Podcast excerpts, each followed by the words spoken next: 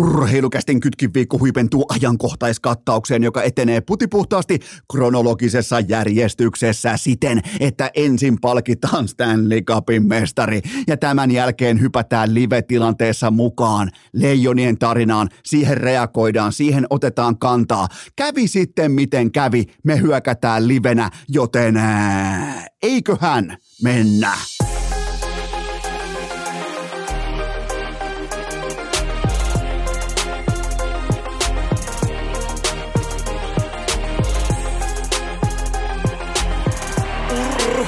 Urheilukäästin kevätkausi. Salvoksen pihastudiossa Eno Esko, tuottaja Kope ja Pikku Taavetti. Tervetuloa te kaikki salalalala, mitä rakkahimmat kummikuuntelijat. Jälleen kerran urheilukästin pariin on perjantai 26. päivä toukokuuta ja minä, tuottaja Kope ja Pikku Taavetti, halutaan olla ensimmäisiä, jotka koko globaalissa kiekkomaailmassa onnittelee Florida Panthersia Stanley Cupin mestaruudesta vuosimallia 2023. Nimittäin mikään ei tule pysäyttämään tätä. Tämä on tähtiin kirjoitettu. Nyt on kaikki kiekkojumalat lahjottu niin saatana nolla osavaltioverolla tässä kohde. Tässä ei ole mitään pelattavissa, tässä ei ole mitään tehtävissä. Paraati on pidetty, nyt on juotu kaljaa, kuulkaa vaikka perhokalastussaapasta. Millään ei ole enää mitään väliä, koska mulla on teille todella, todella mykistävää faktaa liittyen tähän NHL-kevääseen ja siihen, että minkälaista runia, minkälaista kokonaissuoritetta tämä kyseinen kissapetolauma on laittamassa tiskiin, koska mulla on loppunut ajat sitten jo järki, joten mä joudun menemään nyt aika voimakkaasti keittiön alakaapille, sieltä foliohattua päähän, koska nyt on ihan turha esittää, että kenenkään mun mielestä on tässä kohdassa ihan turha, että joo, että kyllä mulla oli, että mulla oli pitkä jo näkemys siitä, että kyllä tämä porukka, kun tämä tulee, tää tulee rimaa hipoen mukaan, mukaan sillä, että Pittsburgh Penguins ensinnäkin hampaattoman kanukin johdolla häviää jollekin fucking, kelle ne edes hävis Chicagolle kotonaan, kun olisi voinut laittaa pakettiin playoff-paikkansa. Ja tämän jälkeen puolen pisteen voimin varianssin oikein niin kuin tolppa sisään tyyppisesti yhtäkkiä Sunriseissa pelataankin playereita. Sen jälkeen vastaan tulee kaikkien aikojen Boston Bruins ja yhtäkkiä Florida Panthers, mä toistan itseäni, on Stanley Cupin mestari vuosimallia 2023. Mua ei kiinnosta, mitä lännessä tapahtuu. Mua ei kiinnosta, tuleeko vastaan Vegasia, Dallasia. Tuokaa vaikka vittu äh, tuokaa 80-luvun Edmonton Oilers, tuokaa ihan mitä tahansa, koska tämä on paketissa. Ja tässä on muuten ihan, jos puhutaan ihan vakavissaan, kuten urheilukästissä useimmiten perjantaisin myös puhutaan, haluan muuten tässä kohdin myös painottaa sitä, että mm, Tämä jakso on putipuhtaasti kronologinen tapaus, eli tämä jaetaan aikaan ennen Leijonien Kanadamatsia, eli puolivälierä ototusta, ja aikaan tämän kyseisen ottelun jälkeen, joten nyt mennään aikaa ennen äh, Suomi Kanadamatsin tapahtumia. Joten tässä on kuitenkin ihan selkeä jatkumo olemassa, että mihin Floridan runi perustuu ja mitä kaikkea on tapahtunut.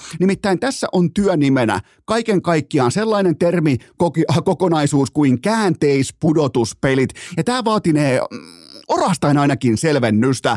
Siis Florida aloitti vaikeimmasta vastuksesta ja lopettelee urakkaansa pinakolada toisessa kädessä, kun mennään kohti sitten Vegasia tai Dallasia. Sitäkään tätä, tätä, äh, sitäkään tätä tehdessä en tiedä, mitä on tulossa vastaan ja se ei myöskään mua kiinnosta, niin kuin mä äsken totesin. Miettikää, aloitetaan vaikeammasta, hyökätään heti lohikärmeen kurkkuun ja laitetaan sieltä käsin koko saatanan tuikataan koko maailma tuleen ja katsotaan vieressä pinakolada kädessä, mitä tapahtuu. Ja okei, käydään läpi tämä koko reitti, koko tämä niinku, äh, käänteis pudotuspelien logiikka läpi.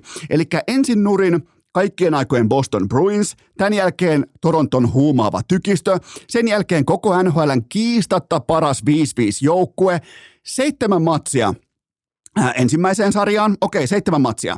Toiseen ottelusarjaan vaadittiin viisi matsia, ja Carolinaa vastaan tuotiin peräti luudat kentälle, ja otettiin sviippitauluun. Ja mä kävin muuten, mulla oli pakko käydä, mun oli sen verran koskettava torstai-aamu, että mun oli pakko käydä koko mun NHL-seurantahistoria läpi. Ja mä en muista toista ottelusarjaa, jossa 4-0 sviippi olisi tullut kotiin näin kapealla marginaalilla. Ja nimenomaan sillä tavalla, että tämä kyseinen sviippi 4-0 on todennäköisempi siihen toiseen suuntaan. Siihen, jolla ei ole panteripaitaa päällä. Miettikää, miten ohuilla marginaaleilla tätä kyseistä lajia, koska koripallossa, NBAssa, NFLssä, muissa lajeissa, hyvin pitkälti jalkapallossa, niin sieltä pystyy hyvinkin usein löytämään sen, että okei, toi tossa, toi on tossa ja tossa asiassa, toi on ollut selkeästi parempi, se dominoi tota ja tota osa-aluetta, mutta ää, kun Florida Panthers ei dominoi mitään osa-aluetta, mennään siihen kohta, mitä kaikkea se ei dominoi, ja kuitenkin pystyy voittamaan luudat kädessä ottelusarjan suoraan 4-0, nyt kaikki puhuu, että jumalauta, kun on ylivoimainen Florida Panthers, ja mä en voi mitään muuta kuin itkeä ja nauraa ää, samassa lauseessa, mutta mä en ole koskaan nähnyt missään huippuurheilussa ottelusarjaa, joka on todennäköisempi sviippi siihen toiseen suuntaan kuin siihen, mihin se sviippi tulee.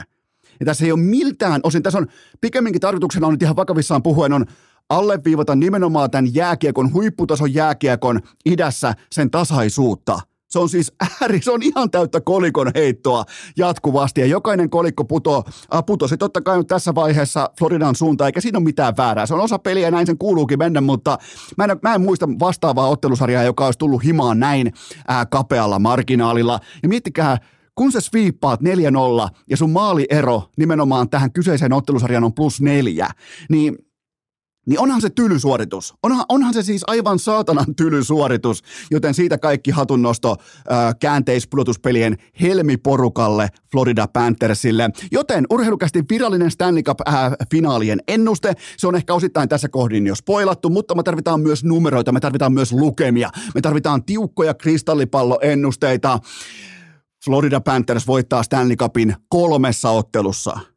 Miettikää, Tunnustele tuota jatkumoa. Seitsemän matsia, viisi matsia, sviippi, joten ei ne uutta sviippiä ota. Se on kolmessa matsissa kylmästi. Joko Vegas tai Dallas tai mikä tahansa nurin. 80-luvun jumalauta Edmonton Oilers. Ihan sama mitä tulee.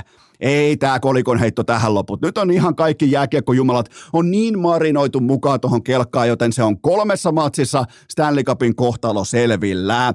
Mennään näihin itse numeroihin. Mennään, mulla on mielenkiintoisia datapoimintoja teille siitä, että Miten on mahdollista, että Florida Panthers, jonka paitaa mä muuten tällä hetkellä tuijotan, mulla on Sassa Barkovin paita suoraan tuossa mun edessä muistuttamassa siitä, että ää, jääkiekossa pelataan voittamisesta, ei datahallinnasta, ei, ei hampaattomien kanukkien määrästä, ei siitä tai tästä asiasta, mutta muistakaa sitä ennen osoitteesta hikipanta.fi, siellä on, kuulkaa, siellä on käyrälippiksi, eli trukkereita, eli rekkamiesten lätsiä, käykään katsomassa ää, osoitteessa hikipanta.fi, kolmea eri kirkasta väriä, käykää tsekkaamassa ne kaikki osoitteessa hikipanta panta.fi. Okei, mennään takaisin Floridan lämpöön. Onhan tämä nyt ihan täysin ennen näkemätöntä. Mä luettelen teille aluksi helposti ymmärrettäviä numeraaleja tähän mystiseen perjantaihin, nimenomaan näihin playereihin liittyen, koska... Ähm, Mä, mä, en, mä en tässä kohdin enää voi mitään muuta kuin nostaa hattua ja arvostaa sitä, mitä Florida on tehnyt, koska mikään, mitä se on tehnyt tähän pisteeseen saakka, oikeastaan koko tämä kevätkausi, alkaen joulutauosta, ei noudata minkään näköistä järjen hiventäkään, ei minkään näköistä loogista päätelmäketjua, joten nautitaan näistä numeroista. Panthers on pelannut tähän saakka 16 ottelun verran playoff-jääkiekkoa ja totta kai myös jatkoeriä siihen päälle. 12 voittoa, neljä tappiota. Eikö kuulostakin muuten kovalta voittotahdilta? Tämä olisi kuitenkin runkosarjassa vain 62 tuplaveetä kun taas Bostonilla heidän ekalla päänahallaan oli tällä kaudella kyllä vain 65 ää, tuplaveetä. No niin, 12 voittoa, maaliero plus seitsemän. Ja justiinsa vaikka uloslakaistu Carolina plus kahdeksan. 12 voittoa ja maaliero plus seitsemän ja Stanley Cupin finaaleihin. Panthersin alivoima 16 ottelun mitassa, mikä on kuitenkin ihan jo, se on ihan, ihan sellainen ei voi sanoa oikea otanta, mutta se, antaa, se, on, se on suuntaa antava otanta. 16 ottelun mitassa Panthersin AV, siellä 13 kaikista playoff-joukkueesta. Se ei pysäytä mitään tai ketään. Ja sitten mennään jo huumorin puolelle. Panthers häviää laukaukset noin kuuden laakin verran per ilta. Sille ammutaan yli 37 kertaa per otatus. Ylivoimaisesti eniten nimenomaan tämän kevään tosipeleissä. Lähimmäksi yltää vain Los Angeles Kings, joka ei edes koettanut puolustaa Oilersia vastaan. Mitä vittua? Mutta hei, ne pienet asiat, ne, ja mä tiedän suomalainen keikkofani huutaa, kun on kotimaisia senttereitä, että mitenkäs ne aloitukset, että kyllä, kyllä varmasti aloitusympyrää me, me dominoidaan. Ää, ei, ei, ei, ei dominoi. Panthers on playoffien kolmanneksi luokattomin aloitusjoukkue, ja Barkov, itse Barkov, miettikää, häviää aloituksia enemmän kuin, enemmän kuin voittaa niitä. Eli se kiekohallinta lähtee välittömästi vastustajalle jokaisesta, ei nyt jokaisesta, mutta useammin lähtee kuin ei lähde, kun puhutaan nimenomaan ää, tilannekohtaisesta jääkiekosta ja kiekon hallinnasta, ja nimenomaan siitä, että kelle possession lähtee missäkin tilanteessa. Huomatteko, mä sanon englantia. Joten kyllä tämä on, tämä on ihan täysin hävytöntä. Entä syvädata? Miten, miten edistyneet tilastot? Vielä karmeempaa. Panthers kaikissa suurimman painoarvon puntareissa sijoilla 12-16. Joten miten?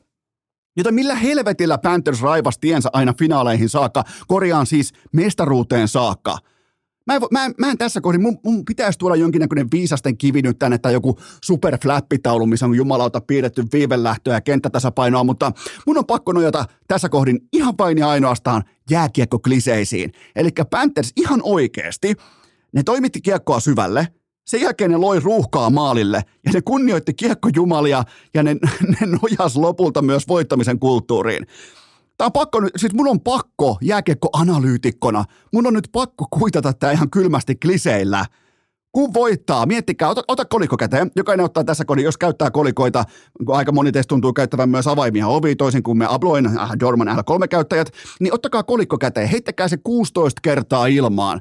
Mä väitän, että sä et voita 12 mä en väitä, ja vielä tällä tavallaan tällä hajonnalla, tällä ottelukohtaisilla painotteilla, niin sun pitäisi saada vielä 16 about sellainen niin kuin ehkä 15 kertaa se kolikko vaikkapa kruunaksi, koska ja silloin puhutaan nimenomaan tästä Florida Panthersin varianssista, joten kokeile heittää kolikko 16 kertaa ilmaa siten, että se päätyy 12 kertaa jommin äh, kummin päin. Päätät vaikka, että okei, klaavaa haetaan ja heität sen 16 kertaa ilman. Mä väitän, että sä et ota sitä 12 kertaa oikein päin sieltä alas, joten tota, tämä on oltava, ja nimenomaan jos et sä pysty siihen, niin sulla ei voittamisen kulttuuria. Tämä on muuten kaikille nyt hyvä perjantai, tällainen voittamisen kulttuuritesti. Jokainen heittää nyt kolikon 16 kertaa ilmaan ja kertoo mulle inboxissa, montako kertaa se päätyy vaikka klaavaan. Sen pohjalta voidaan määritellä, että onko sulla vai eikö sulla ole nimenomaan voittamisen kulttuuria, koska mikään muu ei selitä tätä Florida Panthersin tähtitieteellisen uskomatonta kevättä kuin voittamisen kulttuuri. Ja mistähän yhtäkkiä muuten Florida Panthers on haalinut tätä kyseistä mystistä voittamisen kulttuuria, koska vuosi sitten tähän aikaan oltiin jo tissibaarissa. Niin mistä yhtäkkiä tulee? Syyskaudella hyvä, ettei luovutettu. Niin mistä yhtäkkiä tulee sitä voittamisen kulttuuria? Mutta ei. Mä en ole siis koskaan, jos puhutaan, koitetaan hakea vielä jotain ihan kouriin tuntuvaa relevanssia tästä kyseisestä ottelu, ei, ei ottelusarjasta, vaan otteen koko niinku playoff-keväästä Panthersin tiimoilta, niin mä en ole koskaan aiemmin nähnyt. Mä en ole välttämättä ihan oikeasti koskaan aiemmin nähnyt, että miten tietyt isot pelaajat on näin merkityksellisiä. Ei siis välttämättä koko ottelun mitassa, mutta kytkin hetkillä. Matthew Katchak, Sergei Bobrovski ja sen jälkeen ovesta marssi ihan kaikki muut. Katsak teki 4-0 ottelusarjaan käytännössä kolme jatkoaikamaalia. Otteluissa, jossa ne oli keskimäärin 65 pinnaa ajasta alakynnessä – neljään voittoon kolme jatkoaikamaalia ja loppuun vielä hopeareunus. Kerrankin me nähtiin, siis miettikää miten keskimäärin aivan täysin pelkkää mediahöttöä on NHL-treidit. Kerrankin me nähtiin ihan oikeasti nhl trade, joka muokkasi uuteen uskoon aivan kaiken. Ihan siis suoraan aivan kaiken.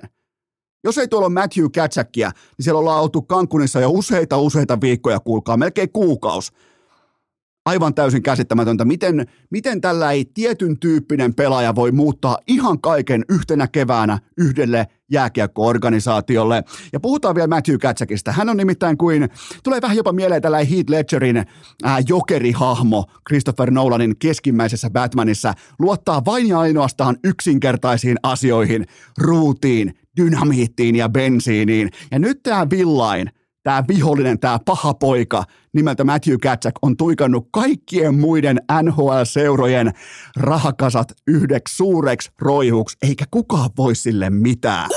Urheilukää!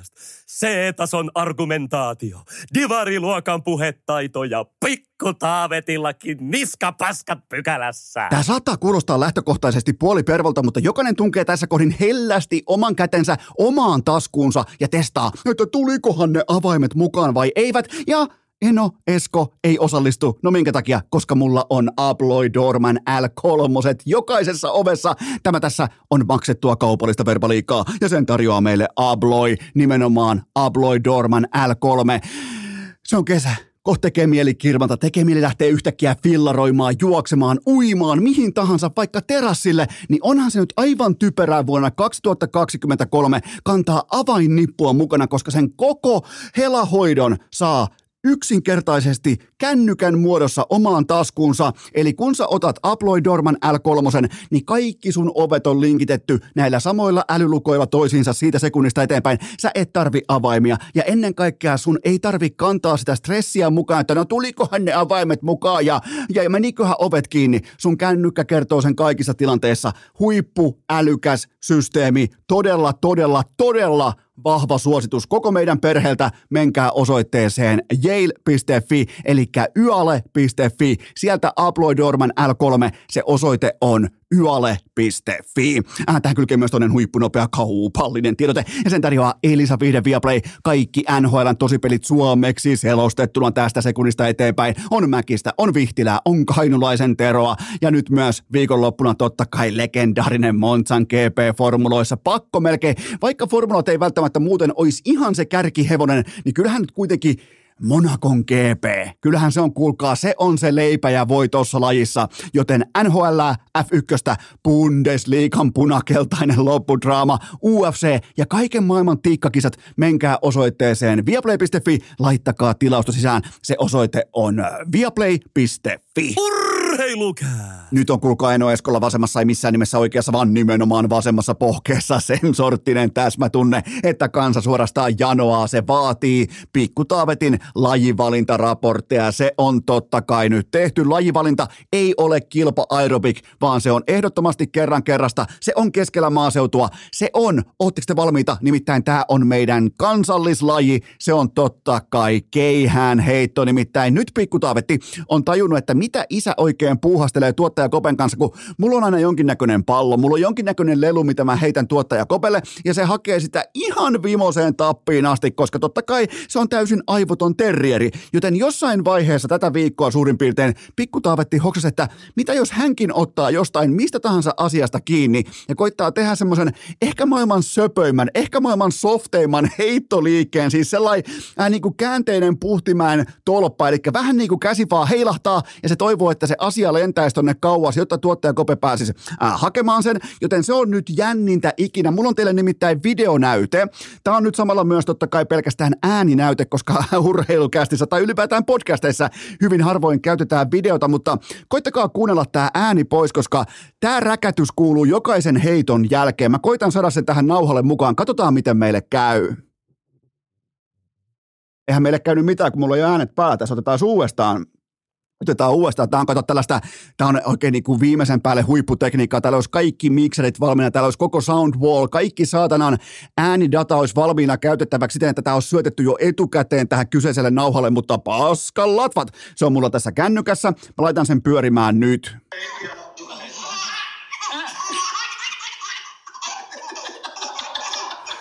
Ja joka kerta, jo, joka ikinen, siis jokainen heitto tehtaan takulla. Ei, ei minkäännäköisiä niin tekosyitä, ei minkäännäköisiä välipäiviä. Joka heiton jälkeen sellainen todella kirkas, helyaäninen räkätysnauru perä. Ja mä haluan korostaa vielä sitä, että ne heitot on, ne on about 20-30 senttiä pitkiä. Ne on vähän niin kuin suomalaisten keihäskaadet tällä hetkellä. Ne tulee nopeasti alas, mutta jumalauta se naurun määrä ja se into. Sitten vielä kun se huomaa, että Kope reagoi siihen, niin on kuulkaa pikkutaavetin lajivalinta on tehty. Eli rakkaus heittoa Suomessa on vielä olemassa, joten menetettiin meidän lapsi heitolle. Voi tulla hakemaan sen pois täältä oikeastaan ihan, ihan samoilla puheilla, joten tota, Pihti Pudas kutsu, ei voi mitään, sinne Keihäsmuseon sivuhuoneeseen asumaan ja kerran kesässä kultaa, sen jälkeen Ponsen logo rinta ja loppuelämä onkin sillä katettu. Joten se on pikku taavetin nyt. Ja oikeastaan niin kuin, mä, se mikä on muuten mielenkiintoista, niin mm, Mä olen silloin tällöin, silloin tällöin kerron täällä jonkinnäköistä raporttia liittyen pikkutaavetin kasvuun ja näin poispäin. Tähän totta kai just tänä perjantaina muuten täyttää yhdeksän kuukautta. Laitetaan tuossa oikein pienet pikkutaavetti yhdeksän kuukautta, niin se on ollut upeata huomata, että kuinka monella, ja sehän totta kai se on matemaattinen fakta myös, koska on näin isommassa kuuntelijoita, mutta kuinka monella on tismalleen sama tilanne, tai se on tulossa kuukauden perässä, tai se on kuukauden ikään kuin etumatkalla ää, se kyseisen kuuntelijan pikkutaavetti, joten tai pikkutaavetti tar, niin tota, todella hauskoja aikoja, todella huvittavia aikoja, todella upeita, siis elämäntuoksuisia viestejä inboxissa, koska useimmiten totta kai viestit liittyy urheiluun tai siihen, että joku on, joku on bus tai joku on goa tai näin poispäin, niin siellä on mukava kuunnella teidän raportteja, teidän äh, näkemyksiä siitä. Mä tiedän, että tämä ei koske kaikkia. Mä tiedän, että mä puhun nyt hyvin pienelle marginaalille jopa liittyen nimenomaan tässä, mutta se on ollut sellainen upea huomata, että, että siellä on monia ihmisiä ollut tämän koko matkan ikään kuin samassa veneessä, samassa aikataulussa, samojen elämän ensimmäisten oikeiden, siis oikeiden haasteiden äärellä, joten kiitoksia kaikista viesteistä. Niitä on upea ollut lukea tässä ja, ja tota, me Pikkutaavetin kanssa jatkossakin raportoimme hänen vaikkapa sitten urheilulaji valinnastaan, mikäli se ei olekaan tämä keihään heitto. Mutta nyt kuitenkin äh, pysytään NHLssä. Mulla on teiltä, mä poimin tuolta Pikkutaavetin keihäskassista. Mä poimin muutamia pohdintoja pöytään. Sen jälkeen me liikutaan tässä äh, kronologisessa järjestyksessä tässä kyseisessä perjantai-jaksossa kohti Leijonien kävi miten kävi tyyppistä käsittelyä. Se tapahtuu livenä, raakana, ilman minkäännäköistä filteriä, mutta nyt kuitenkin teiltä ensimmäinen NHL-pohdinta ää, pöytään. Mikä on kouluarvosanasi Aleksander Barkoville näistä pudotuspeleistä toistaiseksi? Se on sellainen, se on sellainen navakka ja kunnioitettava. Mun mielestä se on aika laadukas 8 plussa.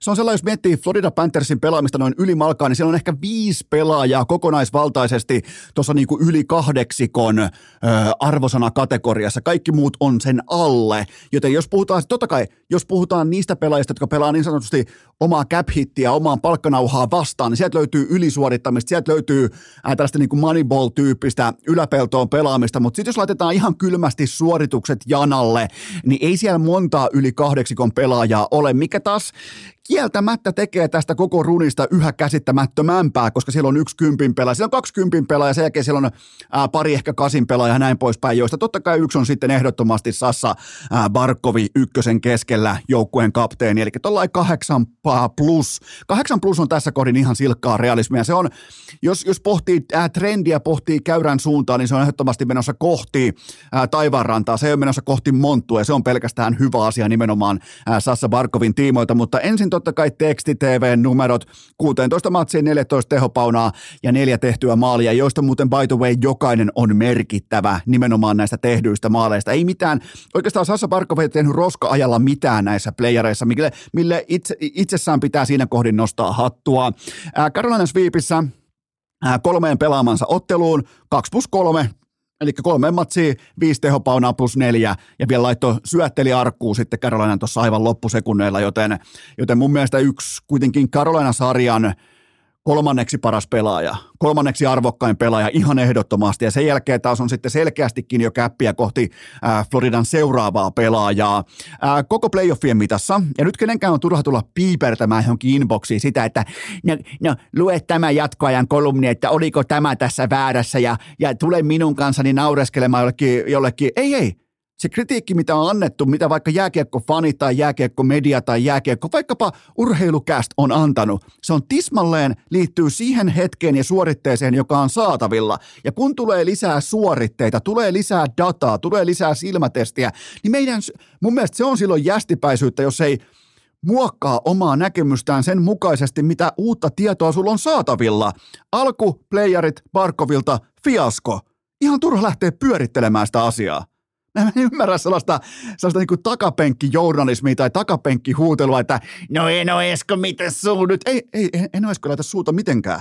Ei, ei, mulle ei siis, mun aamu täällä Pikkutaivetin kanssa, ei, se, sen laatu ei mitenkään korreloi siihen, miten Sassa Parkov pelaa tai ei pelaa jääkiekkoa. Mä oon iso poika. Mä oon 39-vuotias.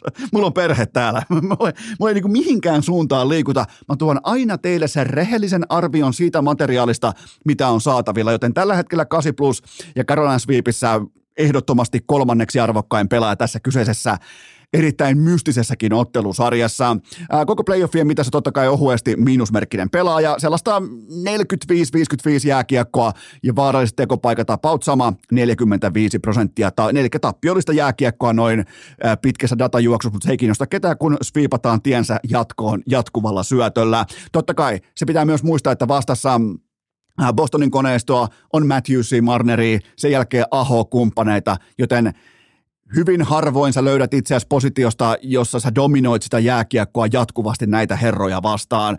Ää, vaaralliset tekopaikat pakkasella, mutta niistä tehdyt maalit 8-3. Eli kun kulkee, niin kulkee. Ehkä tämä on sitä voittamisen kulttuuria. Kenties tämä on sitä, vaikkei Sassa koskaan voittanut yhtään missään yhtään mitään, mutta ää, kenties tämä on sitä voittamisen kulttuuria. Eli kun ne tekopaikat on rajustikin pakkasella, ja silti ne tehdyt maalit on 8-3 näistä tekopaikoista tähän saakka, niin silloin kun sulla kulkee, niin silloin sulla kulkee pulinat pois.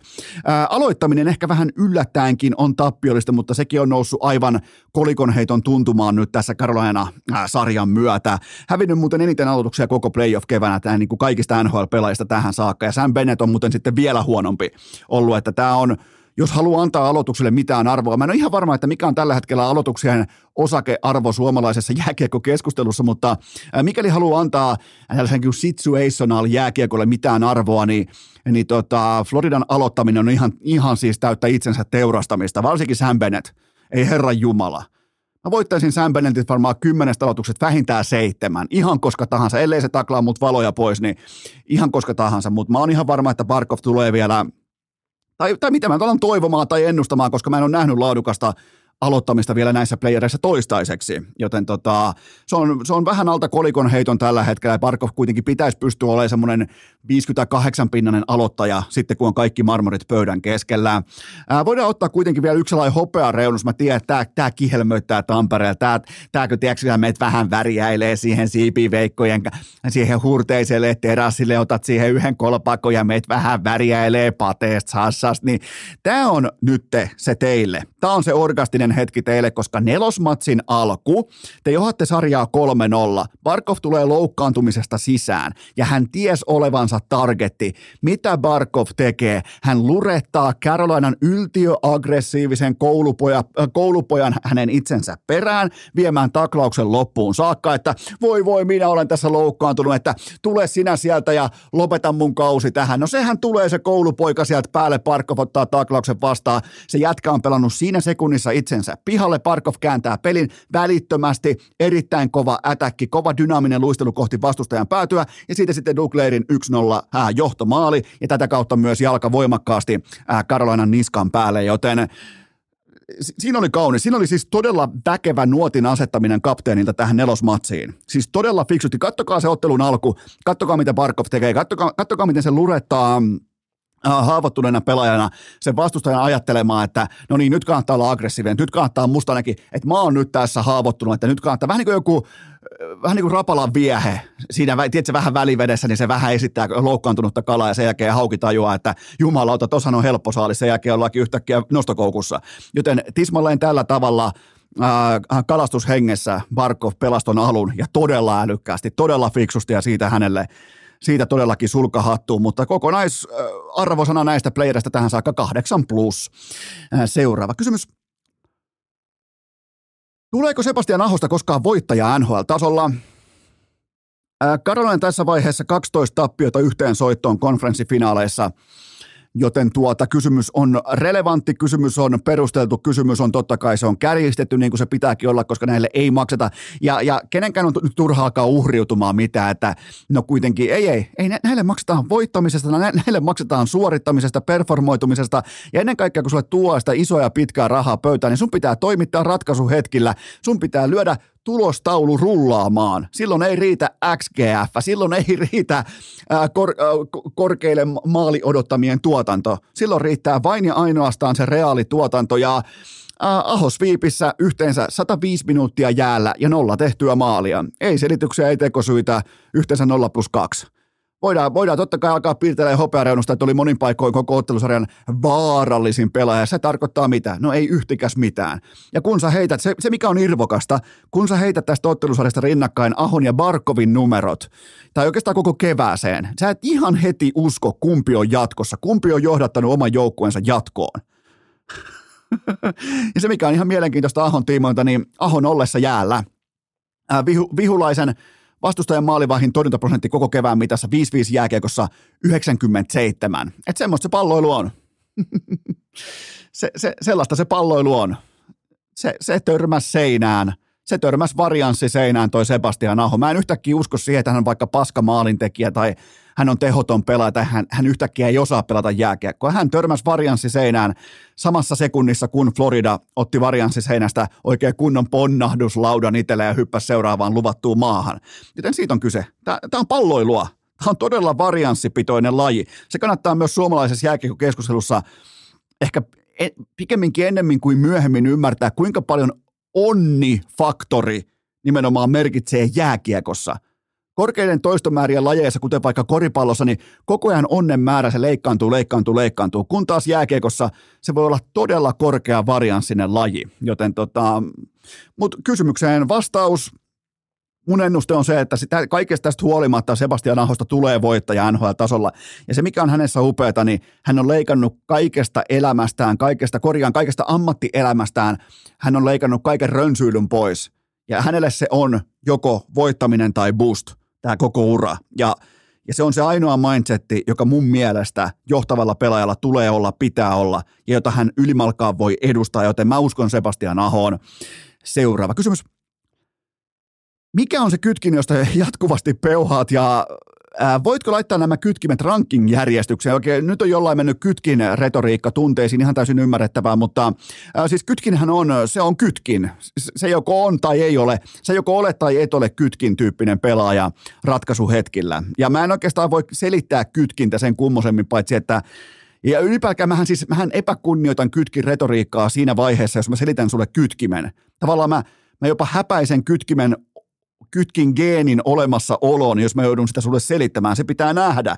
Ja sitä ei koskaan pysty poimimaan tota, tavalla, tavallaan silloin, kun sitä on ohuesti jossain liikenteessä, mutta silloin jos sitä ei ole tai on, niin kytkin on aina nähtävillä, joten otetaan muuten pikainen top kolme kytkimet juuri nyt. Kolmantena Jimmy Butler NBAsta, toisena Kalle Rovanperän suditusauton kytkin ja ykkösenä Matthew Katsak. Ihan ehdottomasti kytkimien kytkin. Matthew Katsakki. Jumalauta. Ei, ei herkutella yhtään enempää tähän kohtaan Matthew Katsakki, vaan otetaanko välissä vaikka, napataanko välissä ihan nopeat tällaiset niin kuin maailman laadukkaimmat kahvit. Urheilukääst! Scroogeni, McGreebon ja Rane Raunon poika. Tokkopahan tulee kellekään shokkina, että Suomen parhaassa pahtimossa tehdään koko maailman parasta kahvia. Kyllä vain tämä tässä on kaupallista verbaliikkaa ja sen tarjoaa teille Kaffa Roasteri vuoden pahtimo 2023 Suomessa. Tarviiko mitään muuta edes sanoa kuin se totta kai, että mulla on teille erittäin harvinainen alekoodi, nimittäin miinus 30 paunaa, miinus 30 prosenttia koodilla urheilu ihan mistä tahansa. Menkää osoitteeseen kaffaroasteri.fi ja valitkaa vaikka sieltä lempeä voima tai gomorron tai dekaffa, ihan mikä, jopa herra Korppi mukaan. Mutta se on se fakta, että miinus 30 pinnaa tulee koodilla urheilu. Laittakaa kaverille, laittakaa tuttaville, laittakaa niille, jotka ymmärtää sen, nimenomaan kun puhutaan laatukahvista, puhutaan pyramidin huipusta, niin se on tässä maassa kaffaroasteri, joten käyttäkää koodia urheilu, ottakaa miinus 30 paunaa talteen. Se osoite on kaffaroasteri.fi. Urheilukää! Ai joko lauta, kuoli herkullista välikahvia, mutta nyt kuitenkin teiltä seuraava pohdinta Lavetille. Onko syytä haudata toiveet siitä, että Jesperi Kotkaniemi olisi Stanley Cup-joukkueen uskottava kakkosentteri? Äh, tämä on mielenkiintoinen kysymys, koska tämä ei ole mitenkään sellainen ensimmäinen hetki, kun me puntaroidaan minä ja sinä täällä sitä, että onko Jesperi Kotkanimi oikeasti kakkosentteriposition arvoinen pelaaja nykypäivän NHL vai ei. Mun mielestä on relevantti keskustelu ja tämä kausi itsessään on jo aika voimakkaastikin edustanut sekä myötä että vastamäkeä. Alkukausi aivan täys fiasko, aivan täysin vihkoon, kun taas sen jälkeen kevätkausi äärimmäisellä tavalla äh, lupauksia herättävä nimenomaan runkosarja loppurunin tiimoilta mutta playerit ei riitä. Ei yksinkertaisesti, puhutaan Stanley Cupista, puhutaan voittamista, puhutaan siitä, että pitäisi pystyä olemaan kuitenkin se kantava seinä siinä niin sanotussa kakkosketjussa, niin tämä ei riitä. Tämä ei ihan absoluuttisesti, tämä ei riitä. Ja se, mikä on vielä ikävintä tässä kaikessa, niin hän antoi omakätisesti tämän Floridan 3-2 maalin tähän otteluun numero neljä, ja olihan tämä kaiken kaikkiaan tämä ottelusarja, tämä sweepisarja nimenomaan Kotkaniemeltä, se oli tervanjuonti, ja keskeinen, äh, keskeisin highlight olikin se, että hän pätki mailansa kuin porilaispoika, oikeastaan voi olettaakin, niin hän pisti koko koppikäytävän äh, mailasirkuksen pyörimään ja pätki siihen yhden kappaleen sitten jääkiekkomailoja, niin e, jos ei sulla ole mitään muita highlightteja esittää tähän kyseiseen ottelusarjaan kuin se, miten sä suutut sun mailalle koppikäytävällä, nimenomaan sen jälkeen, kun sillä mailalla olisi pitänyt tehdä jotain siellä kaukalossa, vaikka ajaa maila edellä tai poikittaisella mailalla vaikka Bob Rovskin yli tai ihan mitä tahansa, mutta silloin kun se paras effortti on siellä koppikäytävällä, niin se kieli siitä, että ihan nappiin ei ole mennyt ja niin ei myöskään mennyt, joten jos ollaan ihan rehellisiä, ää, niin Kotkaniemi vuoti likimain koko nämä playerit, kun taas Jordan Martin Hook siinä rinnalla monin paikoin, hän raahas nyt sitten porilaispoikaa voimakkaastikin selkärepussa, kun ollaan ihan rehellisiä, kaikki suomilaiset pois, kaikki tällä niin Suomi vivahteet pois, kaikki Suomi vitsit pois, niin se on kuitenkin realismia. Se, oli, se, se oli ihan siis karu totuus, että Jordan Martin Hook joutuu tekemään jatkuvasti hartiavoimin töitä, että hän pystyy pitämään ton ketjun pelaamisen plusmerkkisenä, ja se myös maksoi sitten Jordan Martin Hookin laadukkaan jääkiekon pelaamisen. Se loppui kuin seinää tuossa Devils-sarjan jälkeen, joten ää, kaiken kaikkiaan Kotkanimi 15 playoff-matsiin seitsemän tehopaunaa ja oma peli kaikilla mittareilla pakkasella, aloitukset 41 prosenttia, vaikeita oli helvetin vaikeaa oli, ei voi luottaa aloitusympyrässä, ei, ei, ei nappaa peliä tavallaan kontrolliinsa siitä, oma ketju ei ota siitä välittömästi kiekkokontrollia itselleen ja pysty rakentamaan sen kautta, mutta nuori kaveri, mutta silti pitää pystyä astumaan siihen rooliin, joka on piirretty, koska toi on semmoista bisnestä, että jos et saa astu siihen, niin oot bisneksestä ulkona. Enkä siis tarkoita nyt sitä, että Kotkanimi olisi NHLstä ulkona, mutta tämä niin sanotun kakkosentterin roolin kantaminen jatkossa Rod, Rod Brindamurin joukkueessa, niin mun on pakko heittää tummia pilviä taivaalle, koska se huomattiin, että kesken playoffien juoksun, kesken playoffien kulun me nähtiin se elementti, että päävalmentaja heitti Kotkaniemen osakkeet takkaan. Kattokaa kaikkia käyriä, kattokaa kaikkea roolitusta, vastuutusta, ihan kaikkea peliaikaa, sitä, että mitä vaihtoja Kotkaniemi pelasi, niin kyllä se, se, se ei aina kerro kaikkea, mutta se kertoo aina jotain. Ja, ja voi kiinnostaa paskaakaan, mitä vaikka päävalmentaja sanoi jossain exit-haastatteluissa tai jossain kauden jälkeen jossain saunaillassa. Sillä ei, sillä ei hevon vitun arvoa, vain sillä on arvoa, koska se päävalmentaja on sillä hetkellä rehellinen, kun se peluttaa pelaajiaan tietyssä järjestyksessä, tietyssä hierarkiassa. Ja Kotkaniemen osake romahti näissä playareissa, joten tota, eikä se oikeastaan toinen, toinen mieti tämä syvyysratkaisusentteri Jordan Stahl, ikan suosikkipelaaja, ottaa loppuhetkillä 60 metrin päästä – omasta maalista jäähön, ei saatana. Siis se ei vaan, ei tule niinku konkaripelaajasta mitään typerämpää mieleen kuin ehkä Jamie Benn, joka kehtas mennä vielä tämän teurastuspoikkarinsa jälkeen selittämään, että oli todella epäonnekas tapa laskeutua maila edellä Mark Stonein niin kuin pään päälle, kasvoja. Mi, mi, mi, mitä? Mi, mi, mitä vittua se jauhaa? Siis sä et yhtä, ja Ota vielä nopeasti kiinni. Mä en käy tässä nyt yhtään enempää tuota Dallasin sarjaa läpi, koska tässä ehtii yksi matsi tulla vielä nauhoittamisen ja kuuntelun välillä, mutta, ää, mutta tota, se, sen mä totean, että kun Dallas tuli tähän kolmosmatsi, eli sulla on käytännössä kausikatkolla, sun sarja on 0-2 vastustajalle, sulla on kotikenttä, niin mitä tehtiin välittömästi? Mitä De Boer teki? Mitä, mikä oli Dallasin taktinen valinta nimenomaan tähän ko- äh, otteluun numero kolme, eli kotikenttä? Se oli uhmakas jääkiekko, se oli uhittelujääkiekko. Eka vaihto, kattokaa se nauhalta. Siellä oli, kuulkaa, yhtäkkiä helikopteri kivirantaa, siellä oli saatana tai domista alkaen kaikki kentällä. Ei nyt sentään, ei nyt sentään ihan itse isä domi, mutta joka tapauksessa, miten tekee ekas vaihossa? Siis Max Domi yrittää halvaannuttaa, yrittää neliraaja halvaannuttaa vastustajan välittömästi sinne maalin taakse erittäin kyseenalaisella poikittaisella maililla, osataan jopa niin kuin taklaustilanteen jälkeen, yrittää laittaa vastustajan nukkumaan, joten siellä lähdettiin myskäämään, siellä lähdettiin uhittelemaan, ja tämän kaiken vielä finalisoi se, että fokus itse siihen jääkiekkoon oli aivan täysin hukassa ekat seitsemän minuuttia, ja samaan aikaan vielä Jake Ottinger päästää kolme ekaa vetoa käytännössä maaliinsa, matsi on ohi, ja siinä ohessa myös Jamie Benn laskeutuu vahingossa maila edellä vastustajan pään päälle siten, että Hyvä luoja sentää. Hyvä luoja sentää, saatana. Ihan sama kuin mä väittäisin tää, että se on ton vaipan vika, kun pikku taavetti paskantaa housuunsa. Niin se, se, niin kuin kaikki muu menee vielä. Olkaa uhmakkaita, olkaa aggressiivisia, olkaa, pelatkaa äijälätkää, pelatkaa hampaattomien kanukkien lätkää, mutta älkää nyt vittu tulko selittelemään mediassa kapteenin C rinnassa mistään epäonnekkaasta laskeutumisesta, kun sä yrität ihan selvästi teurastaa, kun se on sun taktinen valinta siihen matsiin, että sä lähdet teurastamaan – sä lähdet rikkomaan, sä lähdet ottamaan riskejä, niin kanna se saatanan taakka sitten, kun tulee L-tauluun. Ja sä oot se petturi, niin kuin Jamie Benn on. Absoluuttinen petturi. Samoin Jay Cottinger. Milloinhan viimeksi on nähnyt, jos mä oon nähnyt Matthew Katsekilta ja Sergei Bobrovskilta kahdestaan voitettuja lätkämatseja, niin mä en muista mitään vastaavaa, missä kaksi pelaajaa olisi hävinnyt samalla tavalla jääkiekkootteluja. Mihin paikkaa? Mihin helvetin paikkaa? Mutta siis mä en edes muista, mikä oli alun perin kysymys, mutta mennään kuitenkin seuraavaan kysymykseen. Olisiko pulju syytä päästä irti leijonissa vielä tähän kevääseen?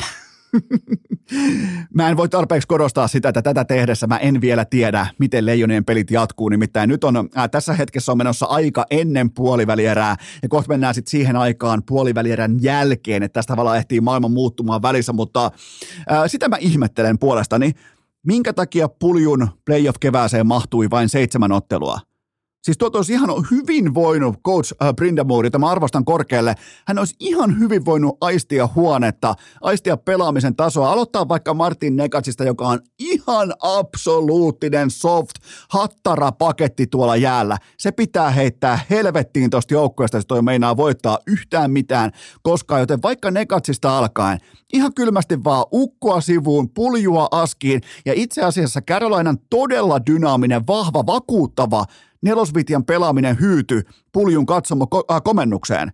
Puljun siis aikana tämä nelosketjuhan pelasi äärimmäisen laadukasta jääkiekkoa. Totta kai siellä oli puljulla pari erroria mukana, varsinkin tämä, oliko Matthew Barsalin maali, missä tuntuu, että jengi muistaa sen vieläkin.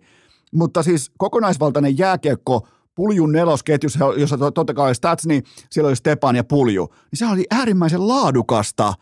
Se oli paikoin jopa vyörytystä – se oli paikoin jopa armotonta ryöpytystä, joten mä en, mä en ymmärrä sitä. Mä, mä, mä siis tiedän sen, ja varmaan on ollut siitä erittäin myös suorasanainen ja selkeä siinä artikulaatiossa, että Pulju ei ole järin hyvä jääkiekkoilija NHL-tasolle, mutta siitäkin huolimatta hän pelasi hyvin. Muistakaa, keskinkertainenkin pelaaja voi pelata hyvin lyhyessä otannassa. Niin mä en ymmärrä, että minkä takia hän oli katsomassa kokonaan loppuplayerit koska kerrankin nähtiin laadukasta puljua kokonaisvaltaisesti.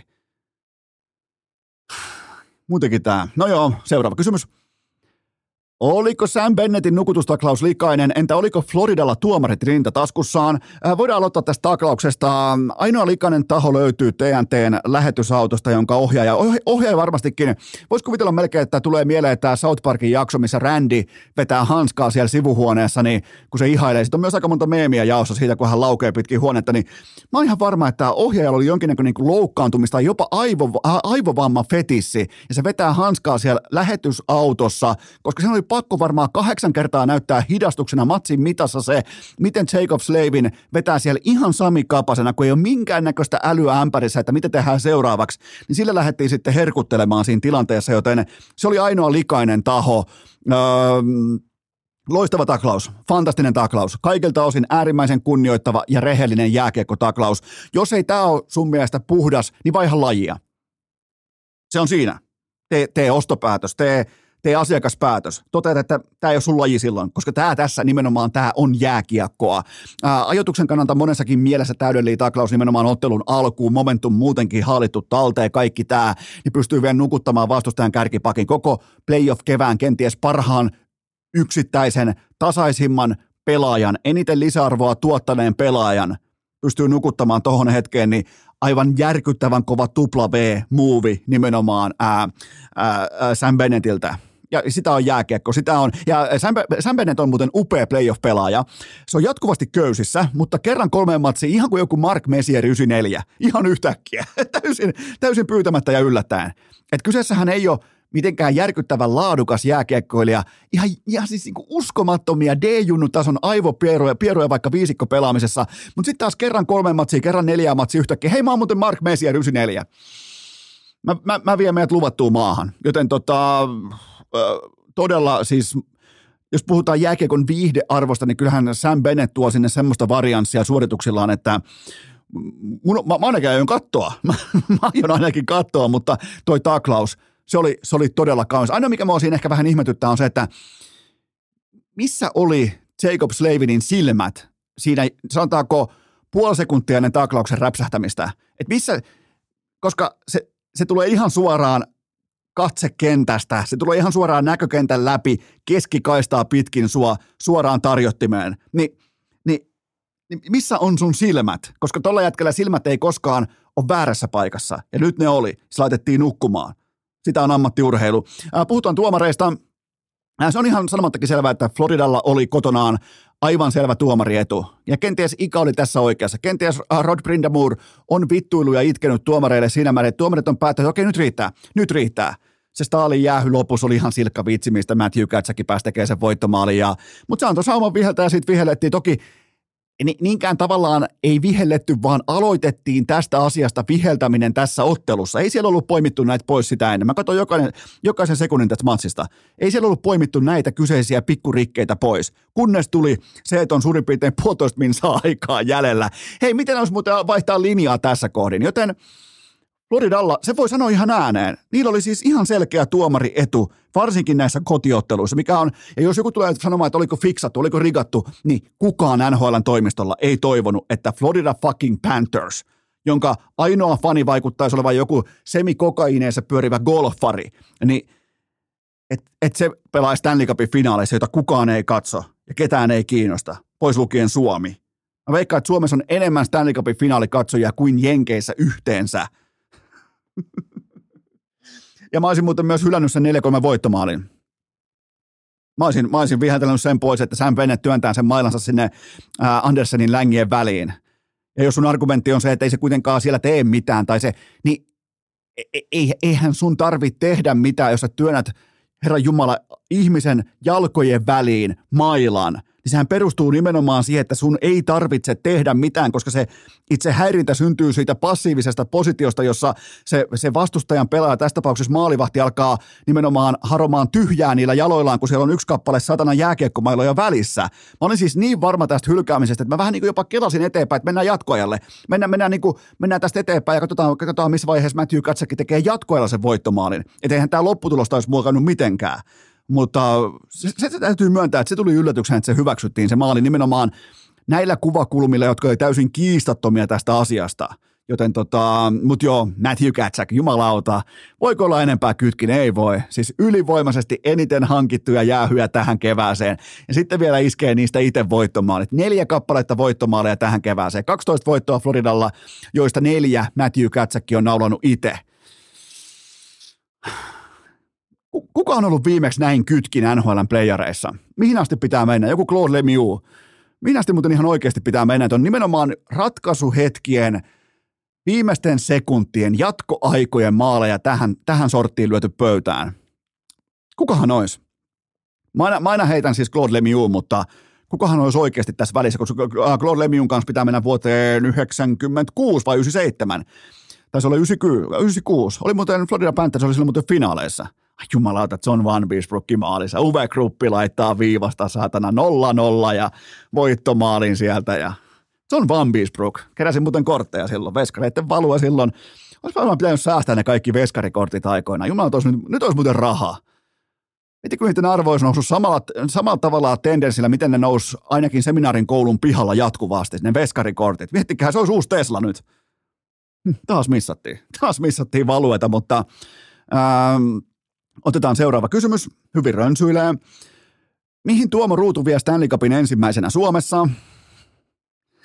No olisiko, olisiko Tuomo Ruutu kuitenkin oikein legendana Etelä-Vantaan urheilijana, olisiko hänen tehtävä se, että mihin kääriä ei pystynyt, eli Vantaan tori haltuun, se mikä oli kääriälle varattu, mutta Loriin uskomattoman skandaali, fiksatun, hevon paska, rigatun ammattiraati äänestyksen jälkeen voitti Eurovisut, niin kääriä ei suostunut. Miettikää, miettikää miten kova nahkainen jätkä kääriä on. Tässä muuten pitää nostaa Jerelle hattua siitä, että hän elää niin kuin opettaa. Sinne oli nimittäin varattu ihan täys kansanjuhla ja siellä oli kaikki puitteetkin, että tuutko tänne nyt, kun kuitenkin ei nyt joka, joka kerta ei tule hopeeta viisuista, että tuutko nyt kuitenkin tänne torille, niin Kääriä sanoi, että vituttu mihinkään torille, että, että se on voitto tai boost. Tässä ei lähdetä juhlimaan mitään divisionaviiriä, ei etenkään kun hävitään Ruotsille, joten tota, siitä nostan hattua, mutta kenties Tuomo Ruutu tekee sen, mihin Kääriä ei pystynyt, eli vie kannun torin, äh, Vantaan torille.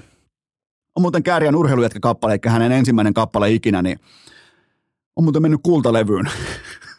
Eli vitsikirja kirjoittaa itseään nyt poskettomalla tavalla seitsemän vuotta myöhässä. Jos joku olisi tullut mulle sanomaan silloin aikoinaan, kun mä se on muuten mielenkiintoinen story. Yksi tota, sellainen kuin Roni, yksi sellainen välikäsi tässä.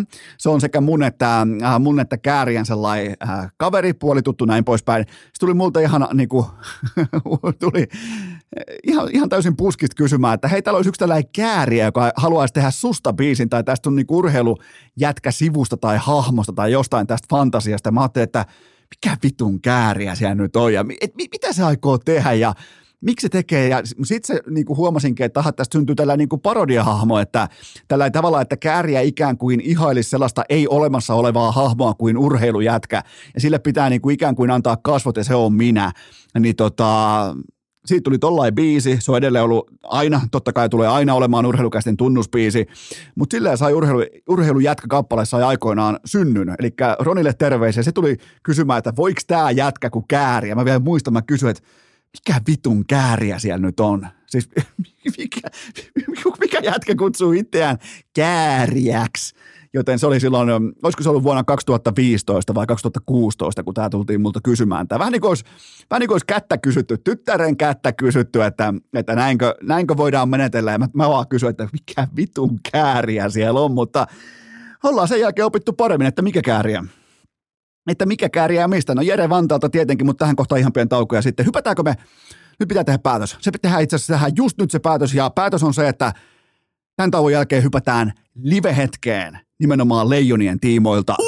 Urheilukääst! Voit olla kovakin kaveri, mutta oletko koskaan ollut olkalaukku gooni? Jättimäistä viikonloppua pukkaa lienee sanomattakin selvää, että nyt ei voi ottaa sivuaskelmia, harha-askelmia pakastealtaalla. Tämä tässä on kaupallinen tiedote ja sen tarjoaa Pizza Rustika kisakatsomoiden ehdoton helmi lajista riippumatta. Älkää tehkö virheitä pakastealtaalla tähän isoon jättimäiseen viikonloppuun. On sun laji sitten vaikka jääkiekko, voi olla vaikka NHL, voi olla vaikka F1, niin älkää tehkö virheitä pakastealtaalla. Mun suosikit nimenomaan pizza rustika valikoimasta on ehdottomasti tupla pepperoni ja liharekka, eli Meat Supreme. Varoituksen sana kaikille. Tämä on sitten aivan liian hyvää jaettavaksi, joten kaikille oma lätty sieltä mukaan. Joten muistakaa pakastealtaalla kaksi kytkin luokan sanaa nimenomaan tähän viikonloppuun. Teidän pitää olla kytkin pelaajia, teillä pitää olla kytkin safkaa, joten ne sanat kuuluu seuraavasti.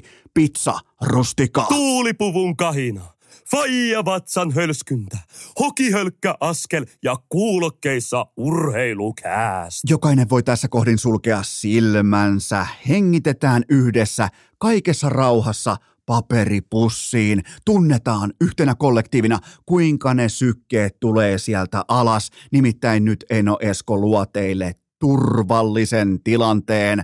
Alkaa kaikkien odottama urheilukästin puolieroottinen sekä ennen kaikkea palkittu erikoisohjelmanumero nimeltään Yömyöhään, kyllä vain Esko Seppänen lukee studiossa vanhoja pelikirjoja. Tulihan muuten turpaa. Tulihan muuten vittu sitten kunnolla torstai-iltana turpaa. Ei selityksiä, ei minkään näköisiä kommervenkkejä. Jumalauta, Kanada, hampaattomat kanukit teki näistä leijonan pentuja. Ja se voi pelastaa meidät kaikki. Jos meillä on jääkiekon sydäntä yhtään täällä, sanotaanko kuolleen sielun alla, minkäänlaista lätkäsydäntä sulla tai mulla. Meillä aika moni, mä veikkaan, että suomalaisilla kuitenkin löytyy jonkinnäköistä mielenkiintoa sen tiimoilta, että jos ollaan ihan rehellisiä, niin meillähän hyvin vähän on merkitystä sillä, että voittaako leijonat nyt joka vuosi vaikka MM-kultaa vai ei. Mutta mä voisin melkein väittää, että meillä alkaa olla lapsia, meillä alkaa olla jälkikasvua, meillä on jonkinnäköistä yhteiskunnallista vastuuta siitä, että mitä me tehdään, niin Suomalainen jääkiekko voitti torstai-iltana ihan putipuhtaasti siitä syystä, että toi tappio, toi kotinöyryytys, toi jumalauta persekylvetys kotikentällä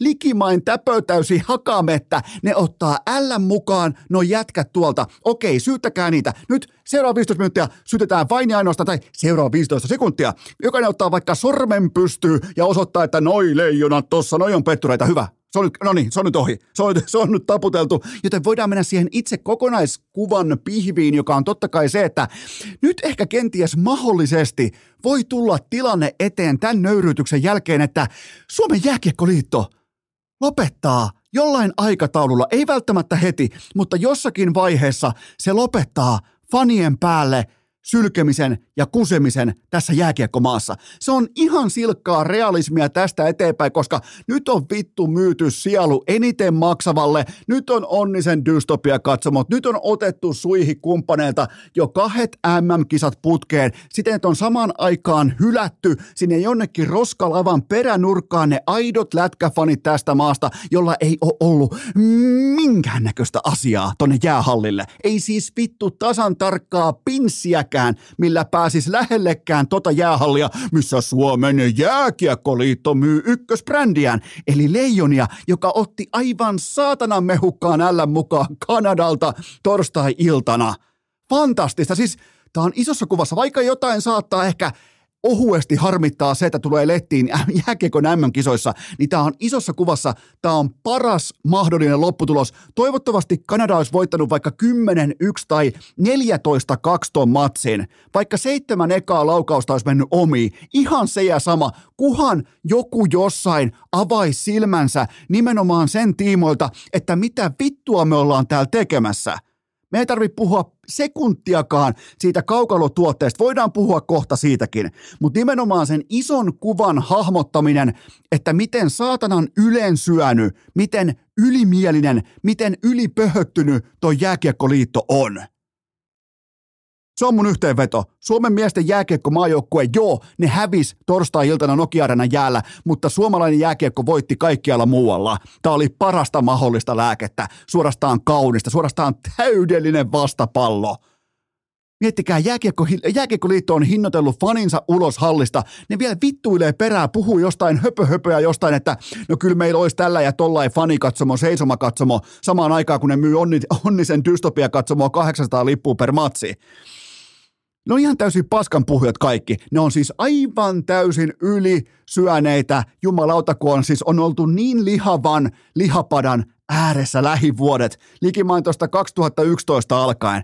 Jumalauta, kun tulee Rospuuttokylä, jumalauta, kun tulee Routakylä. Toivottavasti, siis se mikä olisi parasta, niin vastaavia tappioita, vastaavia puoliväli-erä-eksittejä yhteen tuubiin niin kauan, että tämä laji itsessään palautetaan kansalle. Mä tiedän, mä käytän suoria fraaseja tällä hetkellä Batman-elokuvista, mutta mitenkään muuten tätä tilannetta ei voi kuvailla – ei, ei tämä ei tää ole mikään, ei tää mikään pukuäijien tai puku setäkerhon laji. Tämä on duunarilaji. Tämä on sinikauluslaji. Tämä on junttilaji. Niin minkä vitun takia nämä ottelut täällä kotimaassa? Ensin pelataan seitsemän täysin merkityksetöntä ottelua alkusarja jääkiekkoa. Niin minkä takia niistä on tullut suuri yrityskonferenssitilaisuus? Siellä on se aitioleveli sitä varten, että sillä pitää pystyä pumppaamaan se ylimääräinen kassa ulos, kun taas sen koko muun hallin täyttää aidot fanit. Ja aidot fanit ei maksa 235 euroa per tiketti.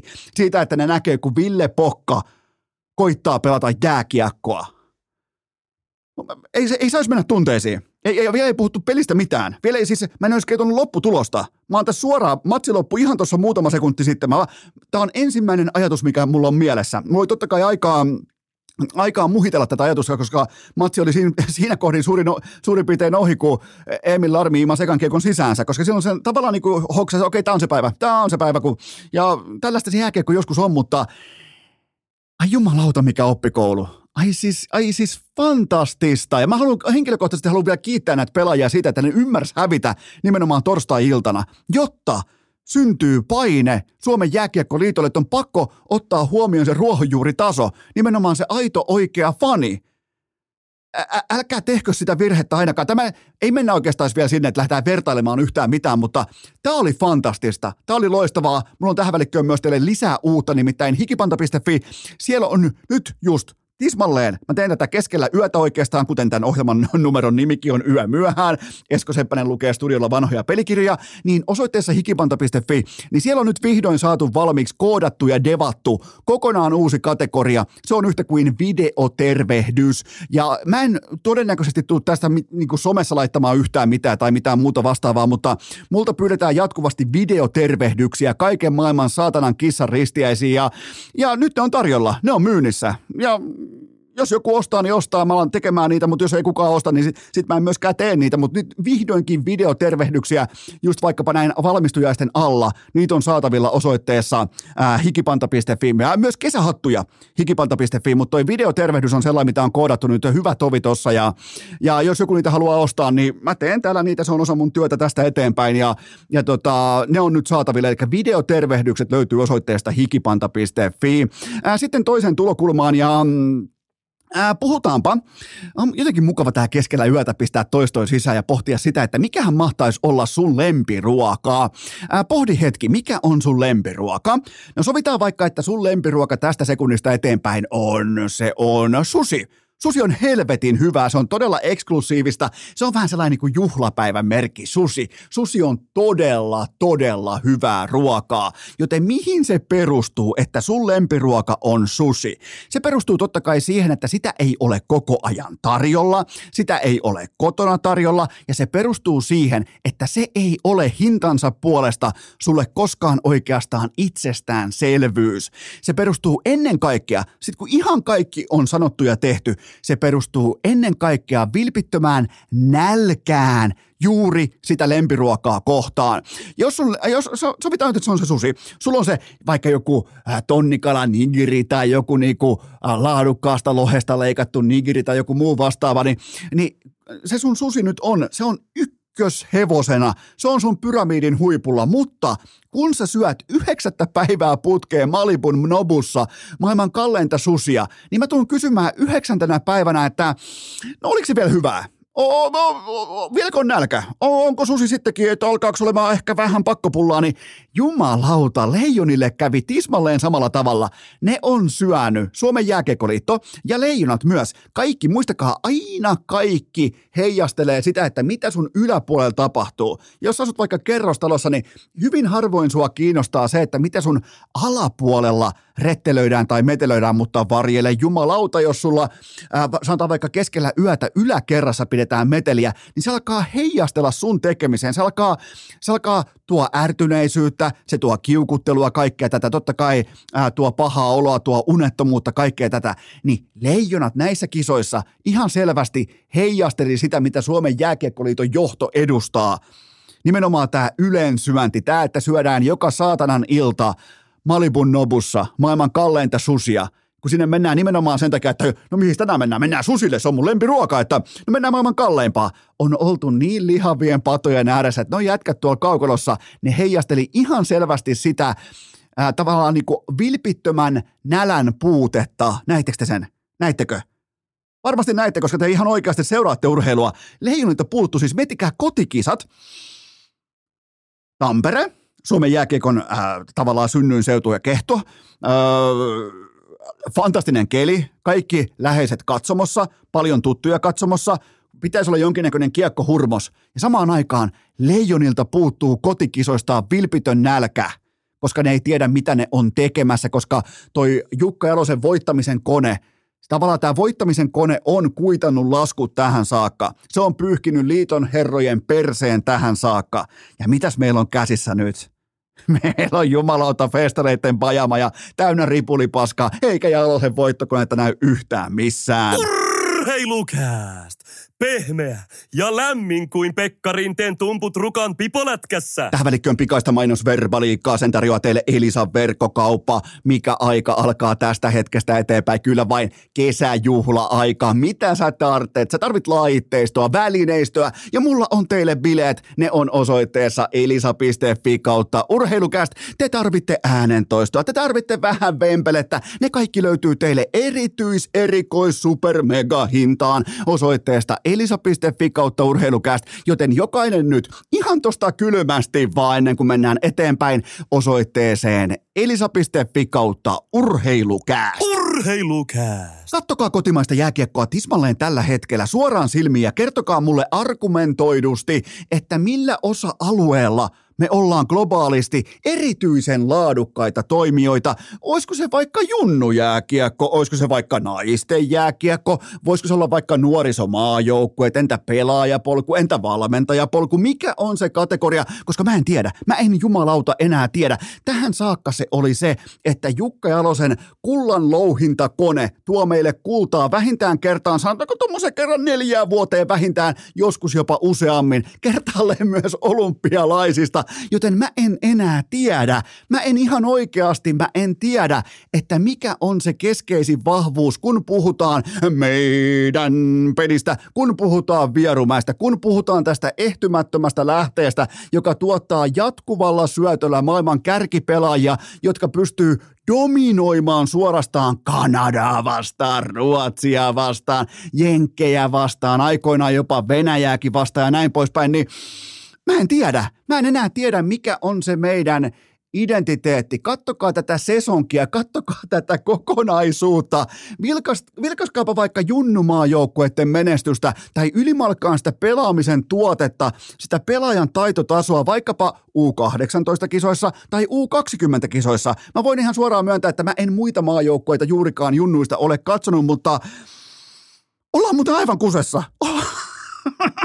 ollaan, muuten, ollaan muuten sitten vittu aivan kusessa tulevaisuudessa. Ja tähän saakka kaiken on kuitannut se, että Jukka Jalonen tuo kultaa kotiin ja kaikki menee suihkulähteeseen ja liiton herrat syö leveämmin kuin koskaan. Niin tässä on se juttu teille. Tässä on nimenomaan se, tämä on se ison tarkastelun paikka, että kuinka kusessa me ollaan seuraavan pelaajasukupolven kanssa – ei, ei siis, nyt on sitten ihan oikeasti, nyt on Mikko Rantaset ohi, nyt on siis Sebastian Aho, nyt on Miro Heiskasta, ei ole, ei ole tulossa ketään. Jos ottaa jonkun Aaron Kiviharjun pois, niin ei ole tulossa ketään, mutta se mua kiinnostaa, että mihin kulmakiveen tämä nojaa? Jos meidän jääkiekko on vaikka meidän peliä, niin näittekö mitä kävi Kanadaa vastaan? Sieltä tuli suoraviivainen oikea jääkiekkoa pelaava porukka vastaan. Suomi Emil Larmin hörppäsyllä 0-1 takaa-ajoasemaan. Yhtäkkiä pohdittiinkin, että – ei saatana, eihän tämä meidän peli ollutkaan tehty takaa-ajo jääkiekkoa varten. Että missä meidän johtoasema on? Miettikää, miten jumalattoman yksikätisiä me oltiin tosi paikassa Kanadaa vastaan – ei herra Jumala sentään, mutta hei, voidaan kuitenkin laajentaa katsotukantaa myös siinä mielessä, että ää, mun mielestä voidaan myös käydä läpi valmentajien valmentaja Jukka Jalonen. Eli mulla on täällä seinällä, mulla on täällä nyt kun on yö myöhään menossa ja Esko Seppänen lukee studiossa vanhoja pelikirjoja, mulla on täällä Mount Rushmore-taulu. Siinä on Iivo Niskanen, Lauri Markkanen, Mikko Rantanen ja Jukka Jalonen. Joten kaikki ymmärtää, että Jukka Jalonen on mulle se valmennuksen goat tässä maassa. Sitä ei ihan heti olla viemässä myöskään häneltä pois. Mä uskon myös, että sä oot samaa mieltä. Mutta puhutaan Jukka Jalosesta ja katsotaan nimenomaan tätä turnausta, tätä otantaa ja tätä materiaalia, mitä meillä on ollut viimeiset suurin piirtein nelisen viitisen viikkoa saatavilla. Kun lähdetään sieltä joukkueen kasaamisesta tähän tappiomatsiin saakka, niin mitä me ollaan opittu? Puhutaan Jukka Jalosesta.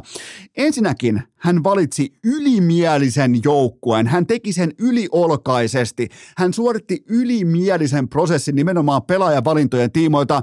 Jalonen valitsi sen kaiken maailman Marko Anttilat vailla minkään näköisiä nykynäyttöjä. Pakistossa Ohtamaat ja Ville Pokat. Mä sanoin teille ennen turnausta, että Mun porukasta näillä näytöillä jää sivuun Anttila, jää, jää sivuun Ohtamaa ja ihmettelin myös ääneen Ville Pokan valintaa kisajoukkueeseen, vaikka hän omistaakin raitin jääkiekkomailan. Joten ota VHS-nauha käteen, katso läpi Kanadan 1-0 ja 2-0 maalit. Kyllä vain ohtamaan ja pokan laskuun. Ja koko Suomen pelaaminen heijasteli myös tietynlaista äh, Marko Anttilamaisuutta. Ja nyt ei ole missään nimessä, ei ole tarkoitus lähteä puimaan sitä, että ikään kuin Mörkömarko olisi ollut käyttökelvoton aina, mutta älkää nyt tulko perustelemaan hänen roolia vaikka torstai-iltana Kanadaa vastaan, jos hän on tehnyt vaikka neljä vuotta sitten – tärkeitä maaleja leijonapaidassa tai vaikkapa vuosi sitten juhlinut kultaa muiden leijonien kanssa. Nyt on kyse tästä turnauksesta. Mä en voi käsittää sitä, että aivan täysin nolla CVllä, vaikka olisi kuinka fanien suosikki ja kulttipelaaja, legenda ja mitä nyt tahansa kapteeni, niin mä en voi ymmärtää sitä, että tullaan nolla CVllä vaikkapa Velimatti Savinaisen. Miettikää Vellu Savinaista Kanadaa vastaan nimenomaan näillä panoksilla toi tuttu halli kotikaukalo, paljon tuttuja katsomossa ja armoton stondis päällä. Velimatti Savinainen jossain fucking Dubaissa tällä hetkellä, pitäisi olla ratkomassa leijonien otteluita, jossa louhii joku Marko Anttila menemään. Sitten siellä on pakistossa, ja mun suosikki pelaajia siis Ohtamaan Pokka, mutta nyt on kuitenkin 2023. Me nähtiin, miten Ohtamaat vietiin, me nähtiin, miten po, Pokka vetää jotain mahaliukua keskialueella – ja, ja peli oli ohi, peli oli paketissa, joten uskaltaakohan joku jossakin mainita, että tämä oli Jukka Jalosen heikoin valmennustyö Leijonien peräsimessä koskaan. Tämä oli heikoin esitys häneltä. Yliolkaisesti valittu joukkue, hapuileva roolitus, ketjuruletin pelko ja helikopteriajelut Jyväskylään pelipäivänä kesken turnauksen. Joten se on tavallaan se otatus, mikä tulee mukaan Jalosesta, jota on tässäkin studiossa, ei siis tässä studiossa, vaan tässä podcastissa ylistetty ihan tonne maasta taivaaseen saakka. Nyt on myös ehdottomasti näillä näytöillä, ää, tällä kokonaispaketilla, tällä tavallaan niin kuin linjastosta irtoamisella, kun lähdetään yhtäkkiä hakemaan joku kunniatohtorin miekka ja kilpi mukaan, jollain, ja suuri juttu on se, että pääsee helikopteriin. Jos se helikopteri on oikeasti noin kova juttu, niin olisitte nyt saatana kertonut vaikka mulle.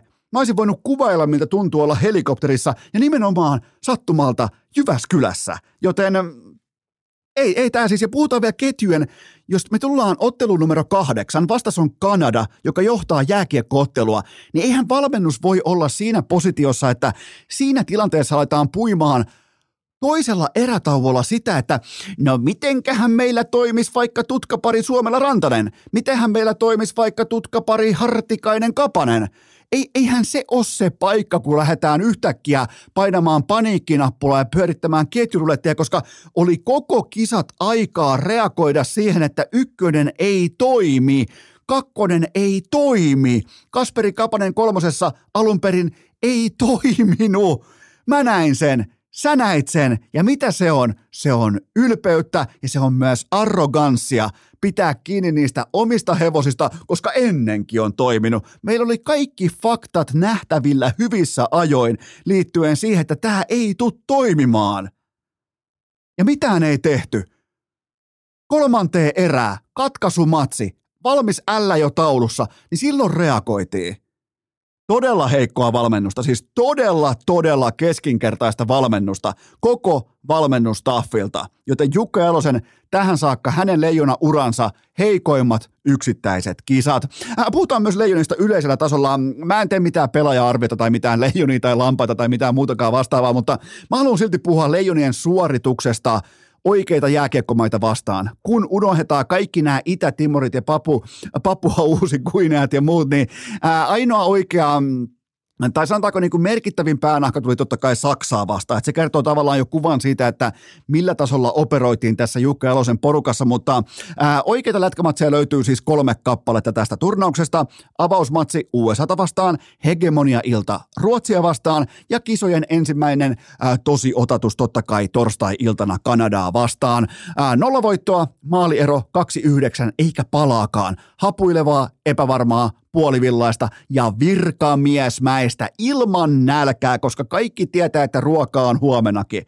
No jätkät ei pelannut tuolla kaukalossa siten, että ne olisi ollut velkaa jollekin. Se tarkoittaa siis sitä, että silloin kun, silloin kun sulla ei ole huomisesta ruokakupista minkäännäköistä varmuutta, sä juokset kovempaa. Ja nyt tuolla on kaikki, kaikki heijastelee sitä, että vittu kun me ollaan ylti, yltäkylläisiä. Sakari Manninenkin todella heikko isoissa peleissä, siis aivan täysin luokaton. Ja se on kuitenkin mun ykköspelaaja keskimäärin leijona joukkueessa. Mikko Rantanen, nolla tehtyä maalia, vaikka jätti koko sydämensä kentälle, niin nolla tehtyä maalia, se on yhtä kuin nolla tehtyä maalia. Todella paljon keskinkertaisia suorittajia leijonissa no pakistossa tuskin tarvitse edes puhua mitään. Larmi tosi paikassa epävarmaa. Ei, ei voi laittaa suoraan Larmin piikkiin kaikkea, mutta se 1-0 maali, se asetti nuotin tuolle matsille ja se ei saa ikinä mennä sitten patinalta sisään. Ei, ei siis ei missään olosuhteessa se ei saa mennä sisään. Ja, ja on, onhan toi puhutteleva. Nolla voittoa, maaliero 2-9 eikä palaakaan. Suomen suoritus oli, kaiken kaikkiaan Suomen suoritus oli näissä kisoissa, kotikisoissa yhtä uskottava kuin CHLn sääntöuudistukset. Siis ihan suoraan voi verrata toisiinsa. Ja Suomi sentään pystyi lyömään parhaan pelinsä tiskiin Kanadaa vastaan tosi paikassa, ja se piisasi lopulta 1-4 tappioon. Lisätiedot voi soittaa vaikka Sebastian Aholta, että miltä se tuntuu, kun on ihan ok, tai pystyy tuomaan parasta pöytää, ja se ei riitä yhtään mihinkään. Mutta jotenkin, jotenkin mulle jäi näistä kisoista sellainen kokonaiskuva, että – Suomen jääkiekko, nimenomaan tämä Leijona-brändi, se on menettänyt jotain. Se on siis jonkinnäköinen tiikerin silmä on kadonnut. Sosiaaliset mediat on täynnä pelkkää mainontaa, tehdään tyylikkäitä videoita, mainosvideoita, brändi edellä. Jotenkin niin saatanan siloteltua, jotenkin niin todella klubikelpoista, jotenkin niin helvetin salonkikelpoinen porukka tai brändi leijonat. Vituto! Pitää olla karhea, pitää olla altavasta ja pitää olla saatana jonkin verran stondista tuossa hommassa. Siis aivan täyttä kellokortti touhua koko turnaus. Sekä pelaajistolta, valmennukselta että ennen kaikkea jääkiekkoliiton johdolta. Joten siitä on kyse. Tosimaita vastaan ei yhtään mitään tauluun. Maaliero 2-9. Todella siis, todella, jotenkin niin jopa vähän hölmö olo tai sellainen epätodellinen olo kaiken kaikkiaan. Mulla on loppuun vielä ehdotelma, jopa kehotus. Ja tämän kehotuksen No, ihan kun nyt jääkiekkoliitossa kuunneltaan urheilukästä ja se on tosi tosi ikävä ja tosi niin kuin lapsellinen ja, ja se on niin kuin meidän mielestä se on niin kuin tosi sellainen ei-asiallinen ohjelma, niin meistä kuunnella. Mutta jos joku haluaa katsoa, tai on niin kuin vähän vertailla, mulla on teille ehdotelma, jopa kehotus. Ota VHS-nauha esiin. Vertaa tunnelmaa, aitoa urheilutunnelmaa Ensin Nokia-areenalla Suomen peleissä ja sen jälkeen Latvian kotipeleissä Riikassa. Kattokaa sitä erotusta, käy läpi sun tavallaan niin kuin aivonystyröissä, anna sen asian laskeutua ja pui ihan rauhassa sitä, että mistä urheilussa on lopulta kyse, mikä on urheilun syvin olemus, minkä takia tuolla urheillaan? Ja kenelle siellä urheillaan. Mä väitän, että leijonien pelaajistosta – yksikään ei pysty tänä perjantai-aamuna vastaamaan näihin kysymyksiin oikein, koska ne on painettu tuon huoraamismankelin läpi, joka on Suomen jääkiekkoliitto. Siitä on kyse. Ei noi pelaajat tiennyt tuolla, minkä takia ne on täällä. Ne jätti sydämensä kentälle, mutta miksi? Minkä takia?